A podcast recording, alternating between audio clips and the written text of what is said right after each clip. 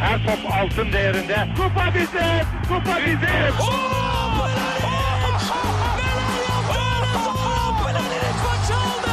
Dengeli de attı. Buldu.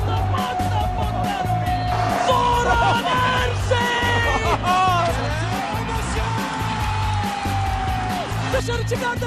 Geldi, geldi, geldi. Hoş geldin Eurolig'e. Luka Doncic Eurolig'e hoş geldin. İkili Oyun'un 76. bölümüne hoş geldiniz. Ben Serkan Mutlu. Mikrofonun diğer ucunda basketbol mütehassısı Ali Akdin ve Bitcoin milyoneri Tancan Fümen var. Selamlar beyler. Selamlar. Selam. Tancan sen kaç 0,30 iken mi girmiştin? 30'dan girdim. Şimdi Ali Koç da Sabancı pardon Koç ailesi ve Sabancı ailesi de Bitcoin işine giriyormuş. Herhalde ona da bir, bir milyon atarım. Para değil bunlar sonuçta yani. Tabii canım. İleride yani, bir takıma sponsor mu olsam diyorum böyle Türkiye'de. Bayern'e falan. Değil mi böyle ufaktan girmek lazım bu işlere. Euroleague konuşacağız bugün. Tabii ki de Efes ve Fenerbahçe'nin maçlarını oynanma sırasıyla. Ee, hemen bize görüş, yorum, öneri ve soru iletebileceğiniz kanallarımızı hatırlatayım. Web site adresimiz ikiloyun.com, mail adresimiz selam at ikiloyun.com, telegram grubumuz t.me slash ikiloyun. Gelin hem muhabbet dönüyor hem de bu her hafta bir soru sorup sizden sesli kayıt aldığımız ve bunları yayınladığımız işi bir gelenek haline çevirmeye çalışıyoruz. Oradan da katılabilirsiniz. Twitter'da ve SoundCloud'da ikili oyun takip edebilirsiniz. Yayınlarımız Geek Yapar'ın YouTube kanalından ve Power FM'in Power Up platformundan takip edilebiliyor. Bu arada bu programda da şeyi yapacağız. E, ses kaydı olayını. Hatta hemen söyleyeyim bu hafta Euroleague için şeyi sorduk. Sezonun şu anına kadar en çok ve performansını en çok beğendiğiniz takımlar nedir diye sorduk. Güzel cevaplar geldi. E, programın sonunda hem bunları yayınlayacağız hem de kendi tercihlerimizi birazcık konuşacağız. E, deyip Efes'le başlayalım mı? Başlayalım. Başlayalım. çok, çok istekli bir şekilde. çok mutsuz. Evet. Ee, şey Efes Bamberg deplasmanındaydı. Yani beklenen bir mağlubiyet aldı herhalde. Yani şeyi söylemiştik 2-3 hafta öncesinden. Efes bir daha maç kazanamayabilir Euroleague'de diye hani bu tahmin gerçeğe dönüyor gibi. Ee, hem bu maçı bir konuşuruz hem de Alper Yılmaz'ın hafta içinde açıklamaları olmuştu. O ış, açıklamalar ışığında genel bir Efes e, kritiği yaparız diye düşünüyorum. Tancan senle başlayalım. Ah başlayalım abi. Çok ah, şanslısın. ya abi artık her hafta her hafta izleyip aynı şeyleri söylemekten de itina ettiğim için böyle şey düşünüyorum işte maç izlerken. Bu hafta Efes'i neye benzetsem acaba falan diye böyle. Böyle havaya bakıyorum falan. Bu hafta şeye benzeteceğim abi Efes'i. Yani böyle ne bileyim bir otele gidersin ya da bir arkadaşın evinde kalırsın da sana verdiği yorgan kısa gelir ya böyle. İşte üstünü örtersin ayağın açık kalır. Ayağını örtersin göğsün üşür falan. Abi Anadolu Efes tam öyle oldu ya. Böyle savunma yapıyor gibiler hop hücumda ritim yok. Biraz hücum oluyor gibi hop savunma yok. İşte biraz böyle hızlı hücum başlıyor hop geri koşamıyorlar. Kenar işte bench'ten iyi adam geldi diyorsun hop ilk beş sıçıyor falan. Böyle devamlı böyle bir tarafıyla oynasan diğer tarafı bozulan böyle zaten yapısı da kötü olduğu için çok berbat giden bir takım haline geldiler. Ergin Ataman'ın da ben artık ki bunu da artık her hafta söylüyoruz. Takımla oynamaktan ve bir şeyler yaratma hevesinin ufak ufak kaçtığına inanıyorum Ergin Ataman'ın. En azından Avrupa arenasında diyelim yani. Aynen aynen. motivasyonları yani devam ediyor. Ama Avrupa'da aynen. öyle bir kurcalamaya gitmiyorlar gibi bir durum var. Yani Oradaki vücut dili de çok belli evet. ediyor Ergin Ataman'ın şeyini artık aynen. tavrını. Yani Euroleague'de aynen öyle artık kopmuş durumlar ve yani şey daha da kötüye gidiyor. Şimdi bir şeyler yaparken bir şeyler kötü dedim. Mesela set hücumlarına bakıyorum Efes'in. Ya bitik durumdalar ya. Hani kimsenin kafası çalışmıyor gibi. Hani bir el kol hareket etmiyor tamam bir şey var ama kafa çalışmayı da bırakmışlar. Hani böyle bir bakalım birbirimize ya biri atar herhalde falan diye herkes bir birbirine bakıyor. Birkaç kişi zorlarsa zorluyor. O da sonra zorladıktan sonra ya işte köşeye bir pas veriyor. Orada artık kim varsa atıyor ya da atamıyor. Ki böyle bir oyunun üstüne çıkıp da mesela Ergin Ataman şöyle bir açıklama yaptı devre arasında. İşte low post savunmamız biraz sıkıntılı orayı çözmemiz lazım dedi. Böyle ekrana boş baktım. Yani sadece low post savunmamız mı sıkıntılı? Savunma yok ki zaten. Hani ne çok çok e, tarihsiz bir açıklamaydı bence bu.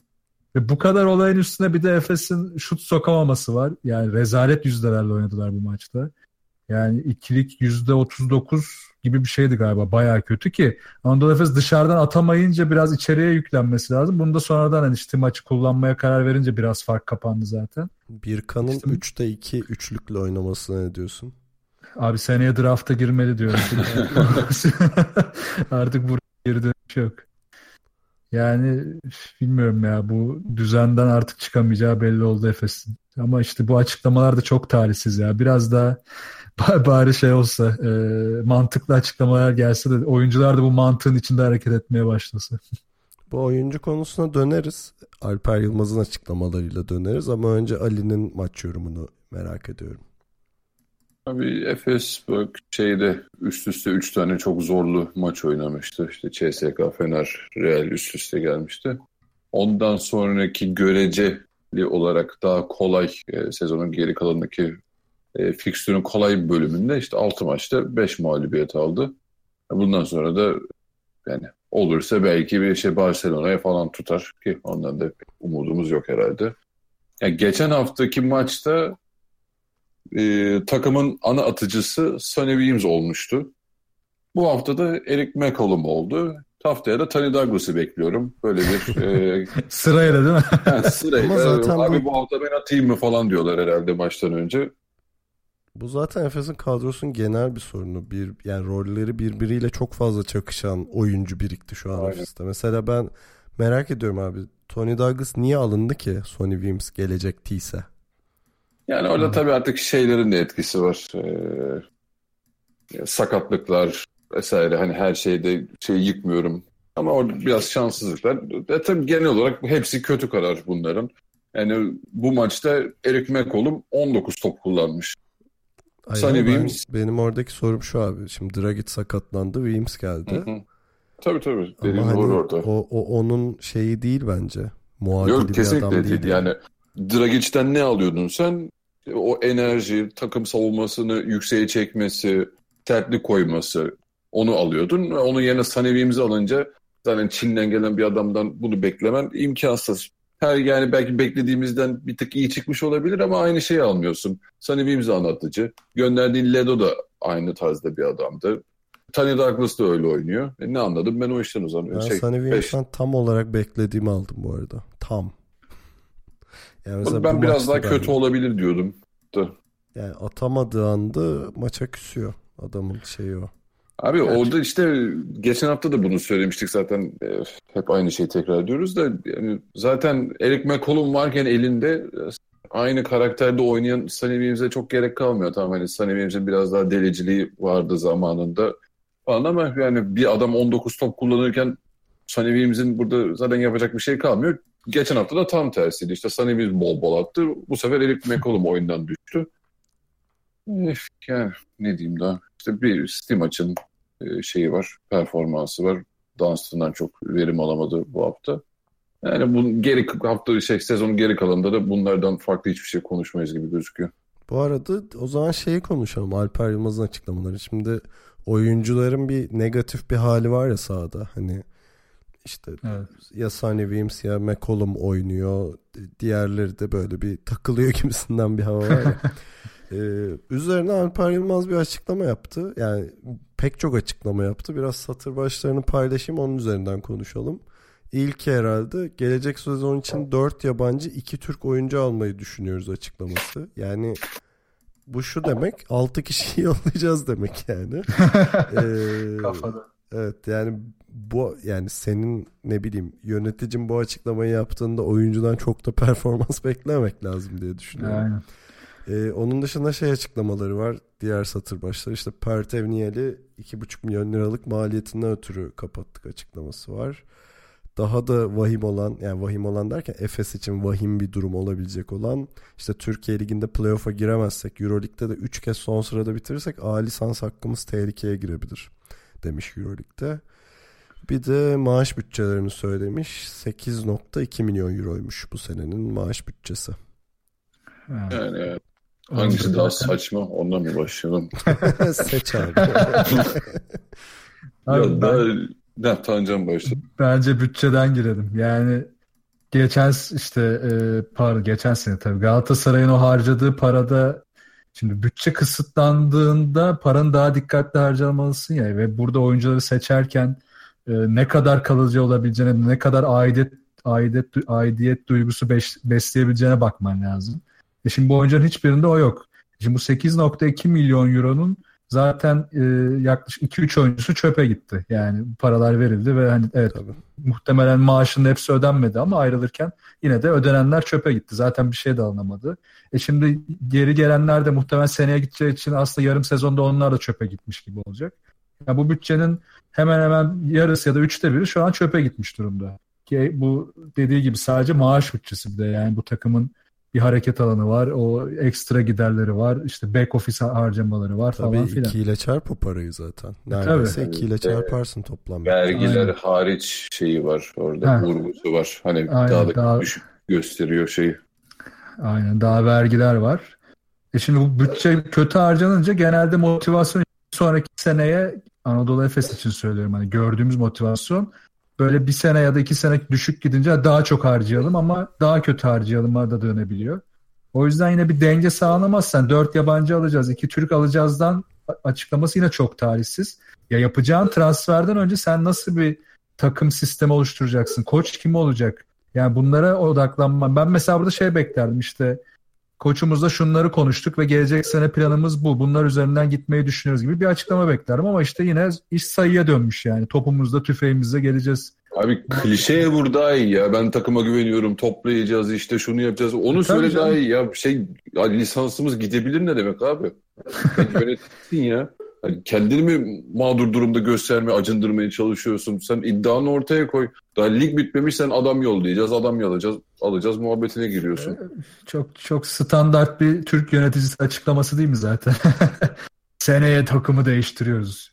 Ya Şeye dese 3 Yugoslav'la Yugoslav sistemini getireceğiz falan ne bileyim böyle daha da 90'lara Ama gitseydik. bence olacak iş değil ya. Hadi Euroligi bıraktılar zaten ama ligdeki Efes'in iddiası devam ederken önümüzdeki sene 6 yeni oyuncu alacağız demek pek hoş bir beyanat değil bence bir yönetici açısından. Hayır, bu- Peki bunu kimle planlamış acaba? Ha, Bunu yani bu işte da- Ergin Ataman'la mı bu oyuncuları kimleri göndereceğini şimdiden karar verip kimi alacaklarına şey karar vermişler? O planlamayı Ergin Ataman'la mı yapıyorlar? Alper Yılmaz yine kendi başına bir şeyler mi yapıyor yönetimsel? Yani Daha da gidiyor. mı bilmiyoruz. Yani, Yani. bu da tabii şimdi menajer dünyası. Bu transfer muhabbetleri geçince oyuncuların menajerinin kulağına da gidiyor. O da der ki ya seni düşünmüyorlar sana takım. E normal işte şimdi bunları düşününce motivasyonunun düşmesi çok normal oyuncuların. Serkan'ın dediği çok doğru o yüzden.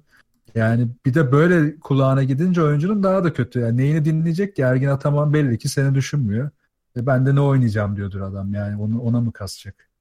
Hiç umrunda olmuyor. Zaten bazı oyuncuların şimdi hani şimdi E- Efes'in durumuna bakmadan kontrat bulabilecek oyuncular var. Yani performansını çok da iplemeyecek. Yani gider en kötü Kızıldız'la anlaşır falan. Hani herkesin bir alıcısı var sonuçta piyasada. Bana öyle geliyor ki Ergin Ataman devam edecek ama yani bir Evet, röportaj vermişti. Yazın bir şeyler yapacağız falan diyordu. E, Belki de Ergin Ataman'la yapmışlardır bu planlamayı bilinmez tabii. Ama Ergin Ataman devam edecek gibi görünüyor. Yani Galatasaray Başkanı olana kadar Ya şu, şu açıklamaya da değinsek mi acaba? 1992-2007 arası dönemde tekel haldeyken gelen seyirciyi korumak adına hiçbir şey yapılmaması bugünkü seyirci durumumuzun nedenlerinden biridir demiş mesela. başkana mı laf çakıyor? Galiba. yani bu dönemde başka bir sahibim vardı takımın. Yoksa bir yöneticisi mi vardı bilmiyorum. Evet hani menajer farklıydı, GM de farklıydı ama e, zaten onların e, Tuncay Özilhan'a ne kadar bağlı olduğu artık herkesin bildiği bir şey yani. Onun pek sözünden çıkan Enkaz devraldık Tancan. En- Enkaz devraldık. Hayır kendisi peki 2007 sonrası bunu düzeltmek için ne yapmış? ya hiçbir şey yapmadı bildiğim kadarıyla. Hadi bakalım. Ya abi hala kötü kötü şeyler yani bak mesela taraftar getirecek hala işte oradan servis kaldıralım dandik bir kampanya yok bir şey hiç kimsenin duymadığı tuhaf tuhaf işte yerlerde bir değişik taraftar kampanyaları 3 bilet al bilmem ne ya bunlarla olmaz bu iş biraz bu takımın bir heyecan yaratması lazım. Seyirci mesela iki sezon önce İlkovic'in ilk sezonunda niye seyirci maça gidiyordu? En azından heyecanlı maçları izleyeceğini biliyordu ve o tribünler hep doluydu yani. Playoff'a kaldığında da o seyirciler gidiyordu maça. Demek ki senin yapman gereken başarılı olmak, iyi basketbol oynamak, heyecan verici oyuncuyu getirmek. Yani senin derdin seyirci kampanyası yapmak değil. Seyirci zaten kendi gelecek sana bunları yaptı. Şimdi bir merak edip şeye baktım abi. Anadolu Efes'in web sitesine baktım. Yani yanılmıyorsam bir aradım bulamadım ama forma satın alamıyorsun mesela. Yok. Aynen hiçbir yerden alamıyorsun. Eskiden ya, vardı. Evet. Bir store gibi bir siteleri de vardı şimdi yok. Niye yok mesela? Şimdi işte bu işte. madem seyirci çekme falan diyorsun. Hani adamlar forma bulamıyor da. Neyse. Aynen abi. Bir merchandise ağın yok. Doğru düzgün bunları satamıyorsun. Burada bir kampanyan yok. Oyuncu ile etkileşimin yok. Hani bak elinde Cedi ve Furkan gibi yani NBA adayı sendeyken, Efes'teyken diye bahsediyorum. Bunlarla doğru düzgün bir etkileşim bile yapılmadı buradayken. Ki hatta doğru düzgün süreler bile alamadılar. Ben olsam bu adamla en az 20-25 dakika oynatacaksın diye geçen seneden baskı yapardım yani. Bu oyuncuları çünkü pazarlaman daha kolaydı ama onu da yapamadılar. Peki güzel haftalık bunalım seansı sona erdi. ee, yani önümüzdeki hafta devam ederiz herhalde. Bu kadarsa kısa bir ara verip e, herhalde Euroleague'de haftanın maçı olan Fenerbahçe CSK maçını konuşalım.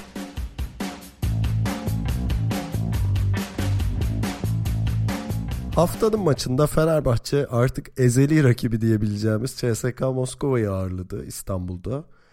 Ee, çok harika bir maçtı bu arada. Hani seyir zevki açısından işte son saniyedeki drama açısından falan bir basketbol taraftarını çok mest edebilecek kalitede bir maçtı. Ee, sonunda De Colo'nun son topuyla CSK kazandı. Ali senle başlayalım. Nasıl gördün bu maçı? Benim kadar zevk aldın mı? Yok kesinlikle çok e, beklentileri herkes açısından karşılayan bir maç oldu. Tabii ki de Fenerbahçe'nin kazanmasını isterdik. Ama hani kimsenin de içinin çok hani aşırı buruk olduğunu zannetmiyorum. Yani tabii ki de kazansa Fenerbahçe iyice ne şey kızışacaktı. Birincilik yarışı daha kızışacaktı. Ee, ama artık hani CSK'nın birinci bitireceği garantilenmiş oldu bu maçla. Hani tek maça indirme şansı vardı Fenerbahçe'nin olmadı. Ama genel olarak e, maçı değerlendirirsek ben e, şeyin hani zaten bu maçta uzatmaya gitse sanırım son, e, Fener CSK arasındaki son 5 maçın 4'ü falan uzatmaya gitmiş olacaktı. E, yani iki takımın da kendi silahları vardı. İşte CSK'nın hücumda, Fenerbahçe'nin savunmada yine bildiğimiz e, tarzda oyunları vardı ama e, çok e, şeye baktığımızda, maça baktığımızda bence ufak detaylarla gitti maç. Ama yine değerlendirdiğimizde bunun çok şey olduğunu zannetmiyorum. Hani CSK Fenerbahçe'yi yendi ya da daha üstün geldi demek biraz zor. Ee, sadece de to son topa kalmış bir maç için. E, bunun ben Fenerbahçe için de bir sorun ya da sıkıntı olacağını zannetmiyorum.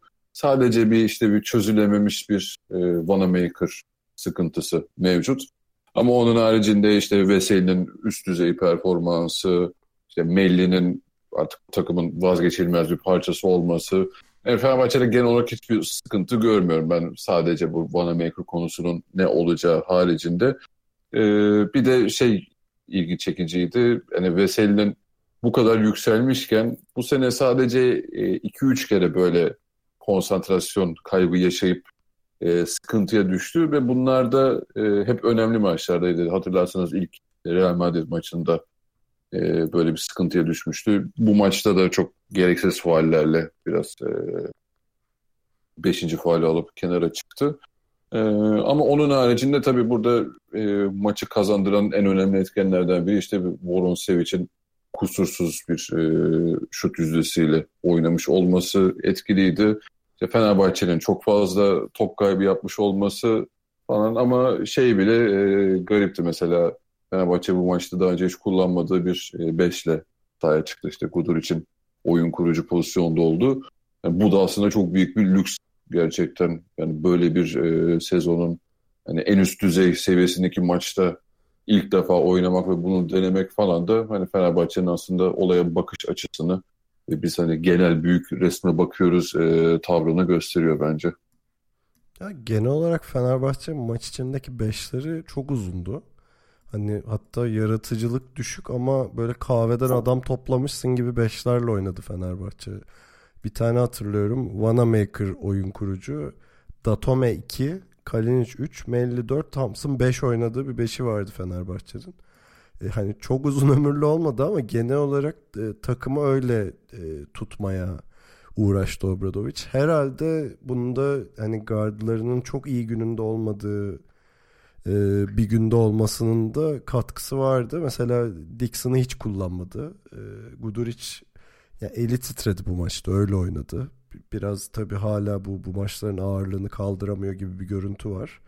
E, Vanamaker'da da biraz bir geri vites durumu var. Hani formunda bariz bir düşüş e, emaresi görünüyor. Tancan sen ne diyorsun? Ben bu beşleri e, kullanma konusunda şu şunu düşünüyorum. Yani CS ya şöyle diyeyim hatta şöyle gireyim konuya. Fenerbahçe bu sezonki yani altında kalan bütün Euroleague takımlarına bakarsak bu takımların hepsi Fenerbahçe'yi yenmek için 40 dakika belli bir oyunu sahada göstermek zorundalar. Fenerbahçe için ise bu durumun tam tersine döndüğü takım CSK. Yani CSK'yı yenmek için Fenerbahçe'nin 40 dakika boyunca onların silahlarına devamlı karşılık vermesi ve belli pozisyonlarda yavaşlatması, durdurması lazım. Bunu yapamadı CSK'ya karşı.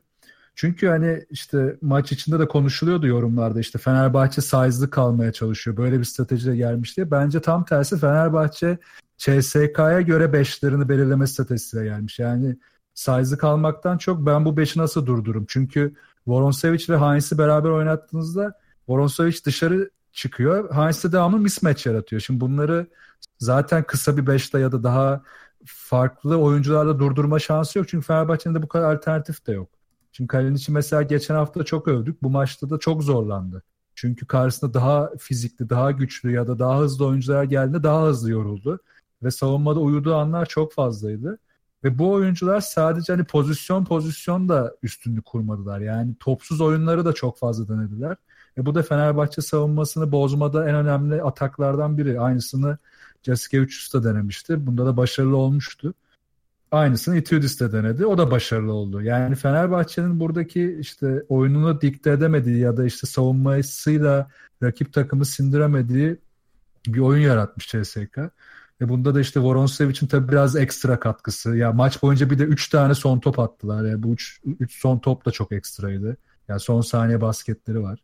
Yani ekstralar oldu evet ama burada işte ana kriter e, bir bu beşlerin yaratılması Fenerbahçe'nin bunlara karşılık ararken çok hata yapması. İkincisi de top kayıpları. Yani Fenerbahçe standardının üstünde pardon standardın üstünde bir top kaybı yaptı ve bu top kayıplarından 19-9 gibi bir skorla geride kaldı. 18 Bence... top kaybı yapmış Fener. Acayip evet. yüksek yani. Bir de İnanılmaz. bunların böyle 4-5 tanesi elden verilen toplardan. Evet. Ve evet. direkt kısalara baskı yani. Hepsini dediğin gibi elden aldılar. Ee, elden aldıkları toplarda da işte şey çok hızlı oluyor. Yani sayı yaratma şansın çok yüksek. Çünkü arana girecek savunmacı olmuyor orada. Ama tabii iyi işaretler de vardı maçta. Yani birincisi hani Kalinic'in çok gününde olmadığı bir gündü ama gene de Kalinic'in e, boyalı alanda sırtı dönük top alması Fenerbahçe'yi çok güçlü kılan bir şey oluyor. Hani illa sayı yaratmak açısından demiyorum ama 6 kişiymiş gibi oynuyor Fenerbahçe o anlarda. Çünkü hani yardımı üzerine çekip boştaki adamı görme şansı var ya da topu yere vurup dönebilen de bir adam Kalinic. Hani bunu biraz daha geliştirirse çok iyi olacak Final Four'a kadar ya da işte playoff'a kadar diyelim. Final Four garanti değil sonuçta. ee, öbür tarafta da e, Thompson'ın savunmadaki dikkatini artırması gerçeği var. Hani Higgins'in önünde yer yer çok iyi durdu. İşte tabii Higgins acayip oynadı da o ayrı ama evet. mesela son topu hatırlıyorum Jason Thompson'ın Higgins'in önünde durduğu faal yapmadan gayet iyi savunduğu bir top vardı falan. Hani böyle iyi işaretler de var bence Fenerbahçe adına. Var hatta yani... şu, iyi bir noktaya değindin. Ee, içeriden oynama bu maçta aslında Fenerbahçe'nin kurtarıcısı olacaktı. Yani %75 ile ikilik attı Fenerbahçe. Yani Wesley'nin özellikle 3. çeyreği, Kalin için sırtı dönük oyunu Bunlar aslında maçı getirecekti ama işte o ufak tefek hatalar, top kayıpları buna engel oldu. Ama Fenerbahçe için evet uzun vadede bu yüzdelerle pota altı pota çevresinde özellikle sayı üretmeye devam edebilirse Fenerbahçe bu çok büyük bir avantaj olacak ileride. Bir de mesela şöyle bir fark da vardı. Fenerbahçe ilk yarı çok fazla e, boş şut buldu üçlükte. Hepsi de doğru şutlardı ama şey yüzdesi çok düşük kaldı. Hani e, oralardan birkaç ekstra e, ceza üçlü çıkarabilmiş olsaydı belki maçın rengi bir anda değişecekti. Sonradan e, ikinci yarıda daha çok oyunu e, boyalı alana yıktı. Hatta işte Veseli bayağı bir coşturdu. Çok da şey e, performansı da iyiydi oralarda. E, savunmayı da yükseltince Fenerbahçe ikinci yarıda yani Dekolo falan çok sağlam dayak yedi dönem dönem maçta. Hatta bir ara sağını solunu tutuyordu yani Fenerbahçe evet. o şeyi e, savunma konsantrasyonu en üst düzeye çıkardığı zaman ki zaten Olympiakos'la beraber bu ligin en iyi e, savunma takımı diyebiliriz. Yani CSK orada işte Corey Higgins'e falan çok muhtaç oldu. Onlar da o kilidi bir türlü açamadılar. E, ama işte mesela son e, iki maçını değerlendirirken Fenerbahçe'nin e, Real Madrid'le ve Jalgiris'e karşı burada Tancan'ın söylediği şeye geleceğim. E, o demişti hani nasıl takımlar Fenerbahçe'yi yenmek için rakipleri 40 dakika oynaması gerekiyor. Evet aynen ona da kasıyorum ben. Fenerbahçe'nin de CSK'ya karşı dakika oynaması gerekiyordu. Ee, ama Fenerbahçe işte Real ve Jalgiris maçlarında mesela çok geç açıldı. Sonradan maçı çevirdi. İşte e, aynısı CSK'ya karşı, CSK'ya karşı yemedi. Evet ikinci yarıda savunma yükseldi falan ama hani e, artık o bu kadar çok top kaybı da Serkan'ın dediği gibi hani 18 çok Fenerbahçe için e, ekstrem bir rakam. Mesela ilk maçta da Fenerbahçe 17 top kaybı yapmış. Şimdi baktım. Ama CSK 15 top kaybı yapmış. CSK maçta 8'de kaldı. İşte burada şunu yaptı Itudis. O da güzeldi. Yani son çeyrekte Fenerbahçe'nin savunması yükselirken işte yani senin dediğine paralel bu savunma yükselip baskı artarken oyun alanını açtılar iyice. Yani hücumda spacing'i o kadar geniş alana yaydılar ki bu sefer içeride çok fazla boşluk işte çembere atak şansı ve birebir oynama şansı buldular. Bunda da işte Fenerbahçe bu geniş alanda çok hızlı yardıma gelip dönemedi. Yani bu sefer de işte ağırlık merkezi çembere atak yapıp da çembere yaklaşınca dışarıdan boş şutlar vermeye başladılar. E bunları da soktu CSK. Yani çünkü çok fazla alternatifi var. E işte burada da maçın başına geliyoruz. Yani doğru tercihler varken Fenerbahçe'nin değerlendiremediği şutları tam tersi olarak CSK son bölümü değerlendirdi. Bir eksik de tabii şu yani bunu ara ara konuşuyoruz da Mesela Fenerbahçe'nin geçen seneki blok ortalaması 3.5 iken bu sene 3'e düştü. Yani bunu zaten hani Ekpe Yudoh merkezli olduğunu biliyoruz. Ama bu maçta işte bu çok ortaya çıktı. Yani özellikle geniş alan bulduğunda CSK çembere gittiğinde hiçbir dirençle karşılaşmadı. Yani buradaki çember savunmamız çok zayıf kaldı. Hatta Melli'nin Vesely'e birçok kez kızdığını gördük maç içinde. Yani hem hem geç yardıma gelmesi hem de böyle sıçrarken ya da işte pozisyonu kapatabileceği anlarda biraz daha ağır kalması yani bu sezonki Wesley'nin genel performansının altındaydı. Bunun dışında CSK geçen sene mesela 3.23 blok yaparken bu sene bunu koruyor. Yani işte orada Heinz gibi bir standarda oturtmanız da devamlı aynı oyunu oynamanıza yardımcı oluyor. Bence çember savunmasının bu kadar aksamasının bir sebebi de kısaların çok rahat geçilmesi ama. Tabii. Yani hem Sulukas hem Vanamaker CSK kısalarını gerçekten çok alan bıraktılar. Yani Corey Higgins çok üst üste bitirdi pota altında. Ee, hani onu yaptığında tam uzun yardıma gelsin ama sen de biraz o kadar kolay geçilme arkadaşım diyesim geliyor. Evet yani. evet yok çok doğru diyorsun. Yani bu maçta genel bir böyle şey sıkıntısı vardı ya. Yani savunmaya konsantrasyon. Çünkü böyle oyuncular hep şeye bakıyor gibi. Yani switch yapmaya odaklanmışlar. Hani bu e, pik üzerindeki bu odak yüzünden birkaç kere mesela Vanamaker bunu çok yaptı. O dalıp böyle oyuncuya geçirdiler. Yani hani pike mi bakayım, switch mi yapalım, pik geliyor mu gelmiyor mu derken çok fazla böyle dalgın uyku halinde pozisyonu var Fenerbahçe'nin. Bu da bir tuhaftı yani bu maçta.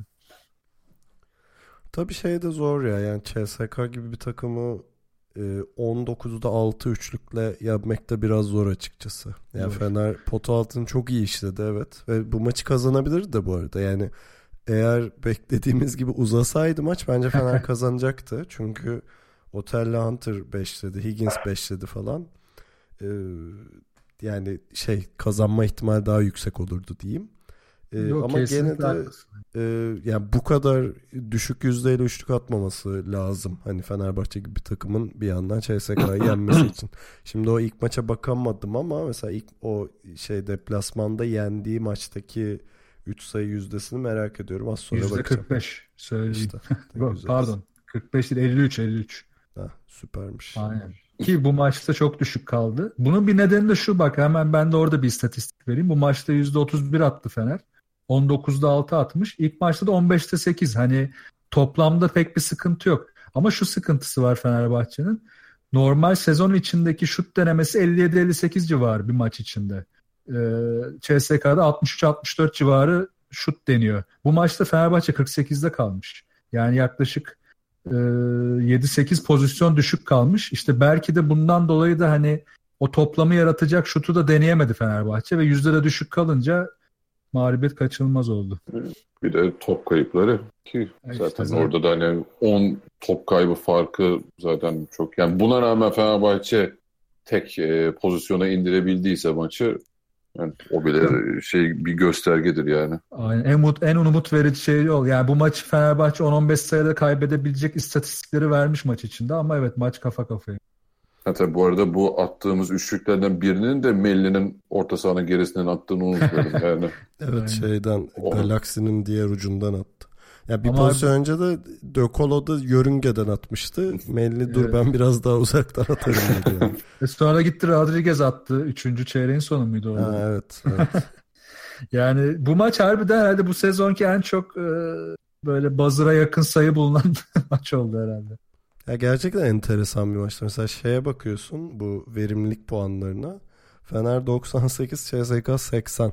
Hani hiç bu kadar fark olup da yani farklı yenilen takımın e, verimlilik puanında yendiği maç olduğunu çok hatırlamıyorum mesela. evet ilginç. Ee, enteresan maçtı ya. Ben son topa kalması Fenerbahçe'nin açısından iyi haber bu arada. Hani o inadını bırakmaması açısından. Ee, CSK için iyi haber de De Colo'nun hala kılaç bir adam olarak devam etmesi. yani.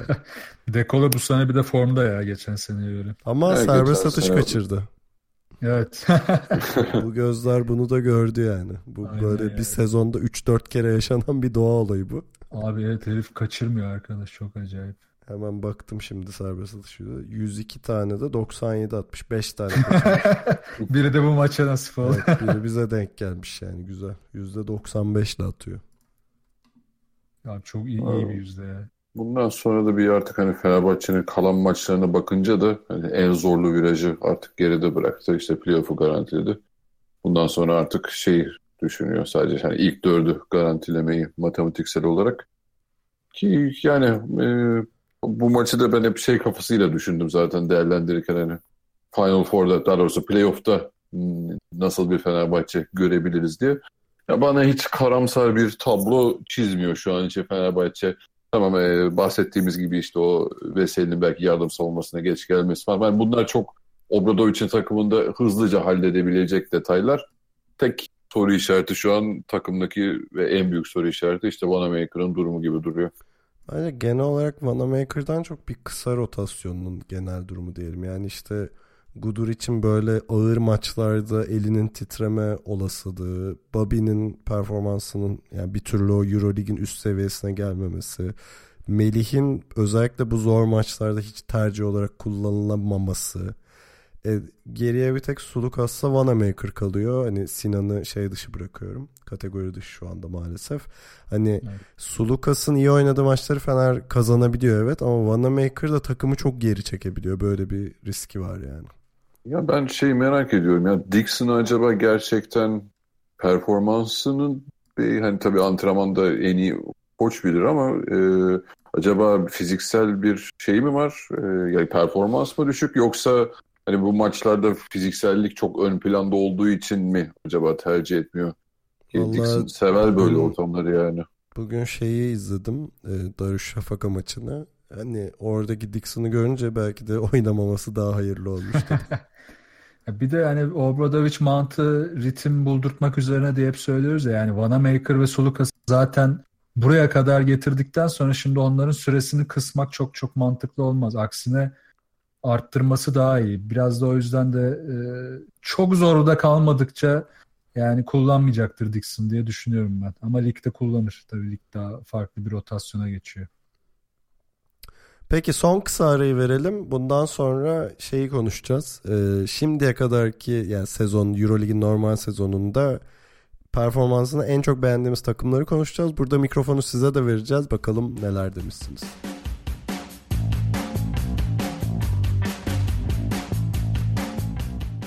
Evet geldik konumuza. Ee, sorumuzu tekrar hatırlatıyorum.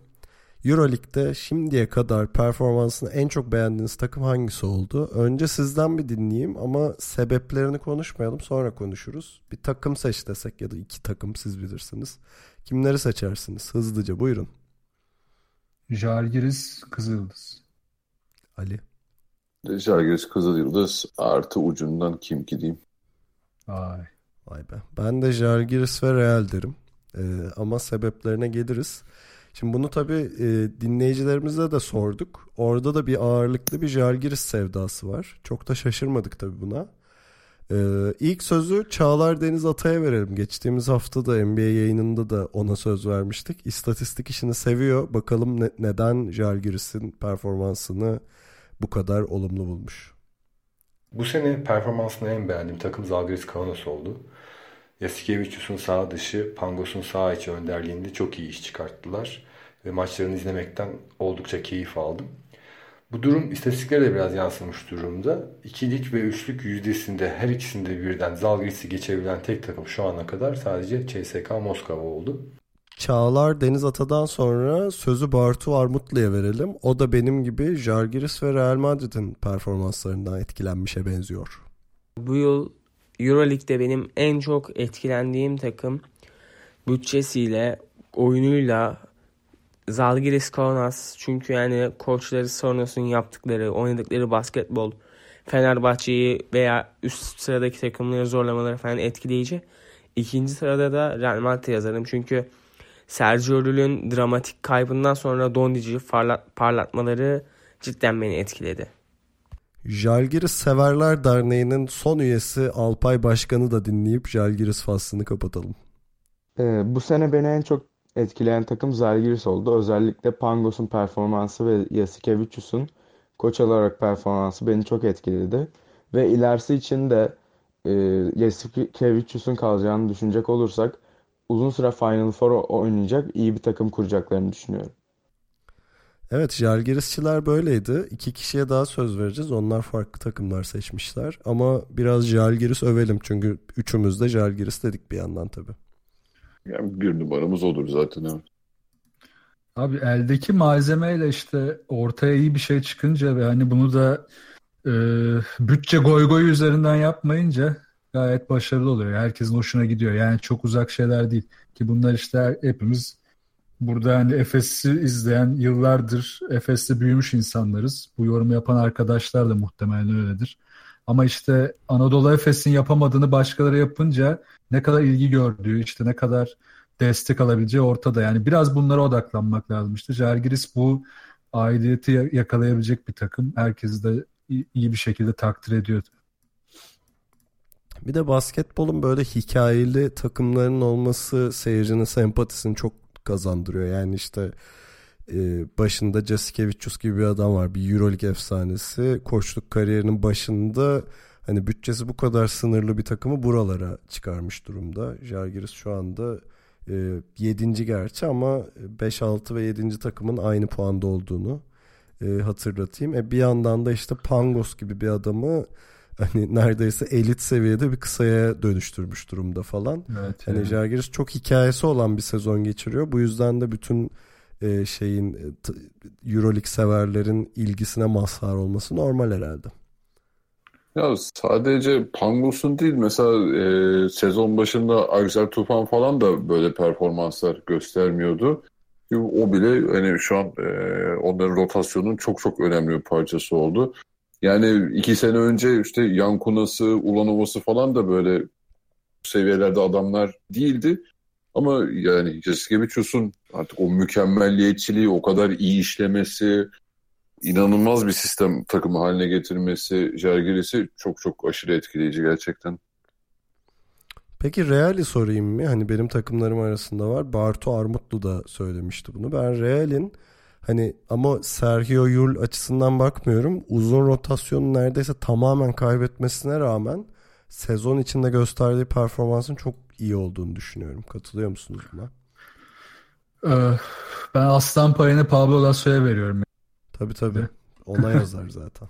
Aynen yani cidden helal olsun. Yani geçen seneki e, birçok hatasına ya da işte eleştirilere rağmen e, bu sezon bu kadar işte sıkıntılı bir kadronun içinde ve hani güvendiğin oyuncular üzerinden bir strateji kuruyorsun sezon başına. O güvendiğin oyuncuların, oyuncuların %90'ı yok. Ve diğer oyuncularla aslında ne kadar e, iyi bir iklim yaratabileceğini, onların da ne kadar iyi tanıdığını ve ne kadar iyi kullanabileceğini iyi çözmüş olduğunu bize gösterdi. Real Madrid evet o açıdan değerli. Yani bir de bu kadar eksiye rağmen e, e, yani takımın bir kısmı çok genç, bir kısmı çok yaşlı. Hani bununla e, bütün bu sakatlıklara rağmen bütün seneyi böyle üst düzeyde götürebilmek çok etkileyiciydi. Yani ben artık bu saatten sonra ne Reyes'ten ne Rudi'den falan bir verim alabileceğini düşünüyordum. E, onlardan da çok çok, çok büyük katkılar aldı. Ya Bir şey ekleyeyim mi? Felipe Reyes çok garip. Hani Heh, ona 38 gelecektim. 38 yaşında artık herhalde son senesi falan da olabilir bu seviyede. Ee, yani ondan bu verimi almaları çok garip zaten. Ha bak Reyes'e şöyle gelecektim ben de. Yani bu performansı bir yana işte Reyes gibi isimler İspanyollarda çok var. İşte Barcelona Navarro, işte Yunan, Yunanlarda da bu var. İşte Spanolistler, Diamantidisler falan. Anadolu Efes diyoruz ya seyirci yok şey. Ya böyle simge isim yok ki zaten takımda seyircisi bu takımı sabit kalsın. Atıyorum bu takım Kerem Gönlüm'ü kadroda tutsaydı ya da Kerem Gönlüm belli bir yaşa kadar biraz daha oynasa kötü mü olurdu? Yani bir simge isim yaratamıyoruz. Ve yani bugün işte Reyer'i konuşurken, Jalgiris'i konuşurken Jalgiris'in ilerleyen yıllarında da bu simge isimler oluşacak. Hep bu adamlara dönüp dolaşıp geliyoruz. İşte en büyük eksiklerimizden biri de bu. Yani doğru her sene değişen kadro yapısı ki daha bu programda konuştuk. Aynen. Alper Yılmaz'ın 6 yeni oyuncu alacağız demesi. Bakalım kim bilir kimler gidecek yani. Ee, peki Kayra Kocagil'e uzatalım mikrofonu. Onun tercihi ise Kızıl Yıldız olmuş. Onu dinleyelim. Performans ve kalite olarak belki de ligin en en en üst düzeydeki takım kesinlikle Kızıl Yıldız'dır. Ee, özellikle genç oyuncularının verimi, kendilerinin istek ve azmi, genç bir koçun da idealleri de diyebiliriz ama küçük ve hani borç batağında olan bir takımın Euroleague'de Anadolu Efes gibi, Barcelona gibi takımlardan görece daha iyi performanslı vermesi bence çok hoş. Evet Kayra'ya katılıyor musunuz diye sorayım herhalde katılacaksınız ama yani en en iyi o mudur bilmem ama Kızıl Yıldız'ın hani sezon başında yaşadığı ekonomik sorunlar işte taraftarlarına kampanya başlattılar para verin bize falan diye. E, ona rağmen geldiği şu seviye herhalde alkışlanması gereken bir şey ki bir de çok da genç bir koçları var. Yani beni Kesinlikle. susturdular zaten. Yani ben sezon başı tahminlerimde Banko Sons'la yazıyordum şey e, Kızıl Yıldız'ı. Yani yazın o kadar çok sıkıntı yaşadılar ki dediğin gibi hatta şey dedikoduları çıkıyordu işte Euroleague'de bir takım hani daha formasını yıkayacak durumda değil falan e, dedikoduları çıkıyordu. İşte yok Antic gitti maaşını Fenerbahçe ödüyor doğru düzgün adam kalmadı takımda hepsi dağıldı. Ya ona rağmen dediğin gibi e, Kayra'nın dediği gibi yani bu kadar e, genç bir koç, bu kadar darmadağın olmuş, borç batağına düşmüş kulüp. Yani şu an burada olma, 10. sırada olmaları 16 takımlık bir ligde çok şey, e, gerçekten çok etkileyici. Ki Efes'e yenilmişlerdi yani onu yenilmeseler gene playoff potasında olacaklardı yani. Ya aynen öyle. Ve Olimpiyevic'in yaşından büyük 3 tane oyuncu var ya takımda. Hani Evet. yani bu yaşta 32 yaşında koç olmak Obradovic'in hikayesi böyledir ya işte 32 yaşında başlar ve onun arkası gelmez. Ki onun başladığı takım o dönem için iyi bir durumdaydı yani kadro olarak da. Direkt şampiyon olmuştu çünkü. Aynen direkt şampiyon olmuştu. Ama bu hani hiçbir şey düşürmez ya da arttırmaz. Olimpiyevic'in bu kadroyla bunu yapması gelecek için de çok büyük bir ışık. Yani bu performans ve bu oyuncu yönetimini sürdürülebilirse gerçekten büyük bir koç olabilir ileride. Peki son bir söz daha var. Ee, Çağrı Çatal'dan yani gülüyorum çünkü kendisinin komik bir yorumu var. Dinleyelim. Benim izlemeyi en sevdiğim takım Euroleague'de Anadolu Efes. Yani NBA'de de New York Knicks olduğu gibi. Çünkü takımların kaosa düşmesini, yani berbat oynamasını izlemeye bayılıyorum. Ne bileyim kaybettikleri zaman böyle mutlu oluyorum. Cidden çok güzel bir ortam oluyor açıkçası bence. Çağrı mesajını aldık kardeşim. Abi şu an aklıma harika bir fikir geldi. Bence Çağrı'yı konuk edelim artık Efes maçlarını o yorumlasın. Bayıla bayıla izliyor. Çağrıya açık çağrı. Bir şey diyeceğim. Bir miktar e, paylaşıyorum Çağrı'nın hislerini. yani ben de şöyle ben de kaos severim bu arada ama yani Anadolu Efes'in içinde bulunduğu türde değil de e, mesela Cavaliers'ı draft öncesi dönemde çok daha fazla izliyordum. Çünkü Şey, o debelenmeleri işte takım içindeki kavgaları falan LeBron'un bütün takımı toplayıp beyler hadi şuraya koş bilmem deyip gene de yenilmesi falan. E, Baya hoşuma gidiyordu yani ama bu aynı duyguları şahsen Efes'e karşı hissetmiyorum yani. Tabii zor durumda takımın o durumdan kurtulmak, o bataktan çıkmak için çabalamasını izlemek çok keyiflidir. Yani biraz film gibi olur böyle hani işte bütün film kötü gider sonunda mutlu son olur o hissiyatı yaşamak istersin. Biraz onun gibi oluyor da evet Efes'te pek öyle bir durum yok ya. tabii tabii bu başka yani Çağrı'nın seviyesi başka bir seviye. Adam Aynen. felaket seviyor yani. Çağrı'yı takdir ettim. Yani tünelin ucunda ışık olmamasını istiyor. Öyle bir şey seviyor yani Çağrı. Shawshank Redemption'ın tam tersini seviyor. Çağrı'yı Efes'in taraftar grubunun başına mı yatırsak acaba ya? Belki öyledir. Nereden bileceksin? Hadi beyler maçı satıyoruz diyor. Bu arada tekrar herkese çok teşekkürler ses kaydı yollayan. Gene herkesi yayınlayamadık. Ee, kusura bakmasınlar. Sonraki hafta yayınlarız zaten. Ee, hani aradan seçmek durumunda kalıyoruz ki bu ya en azından program bu kısmı çok uzamasın. Ee, kapatmadan önce Tancan'ın bir notu daha var. Onu da ilettikten sonra öyle kapatacağız. Buyurun Tancan Bey. Evet, bu beni çok heyecanlandırdı paylaşmak istedim. Aslında ben e, işte Jalgiris dışında Jalgiris'in dansçı ekibini de çok sevdiğim için takdir etmek istiyordum ama işte bu dansçı gruplar arasında yapılan bir yarışma varmış Final Four hangisi çıkacak diye. Jalgiris kızları finalde Alba Berlin'e yenilmişler. Üzüldüm biraz ama Alba Berlin kızları da hakkıyla almış belli ki. Yani sonuçta semtimizin takımı kazanacak tabii. Semt be. Şey Can da duruma çok hakim bu arada. evet evet. Tabii tabii ben yakından takip ediyorum. Kızları da Jasikevicius yönetmiş değil mi? Böyle delirmiş falan. Aklın Abi yok bu senin falan diye bağırıyor. Çok düşük bütçelerle dans ettiriyorlar. Giysilerini kendileri alıyormuş kızlar. Aynen. Giysileri kendi alıyorlar. İşte molalarda bunlara çık diyen kimse yok. Kafalarına göre çıkıyorlar falan. İyi, çok iyi performans ona rağmen. Final başarı. Şimdi Alba Berlin'in dansçı kızları Final Four'da dans edecek değil mi? Doğru anlıyorum. Aynen, aynen öyle. Belgrad'da onlar görev alacak. Ben burada bir iki maçına gittim Alba Berlin'in. Hani aktif dinamik bir kadrosu var dansçı kızları. Evet, senin yakından yorumlarını alalım. Evet, yani başka bir yorumum yok. en azından bu programın çerçevesi dahilinde yok. Başarılılar.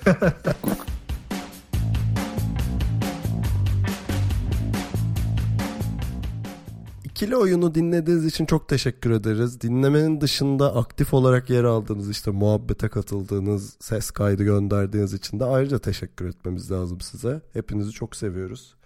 Bu son programımızda. Öyle Görüşmek üzere. Kapatıyoruz dükkanı.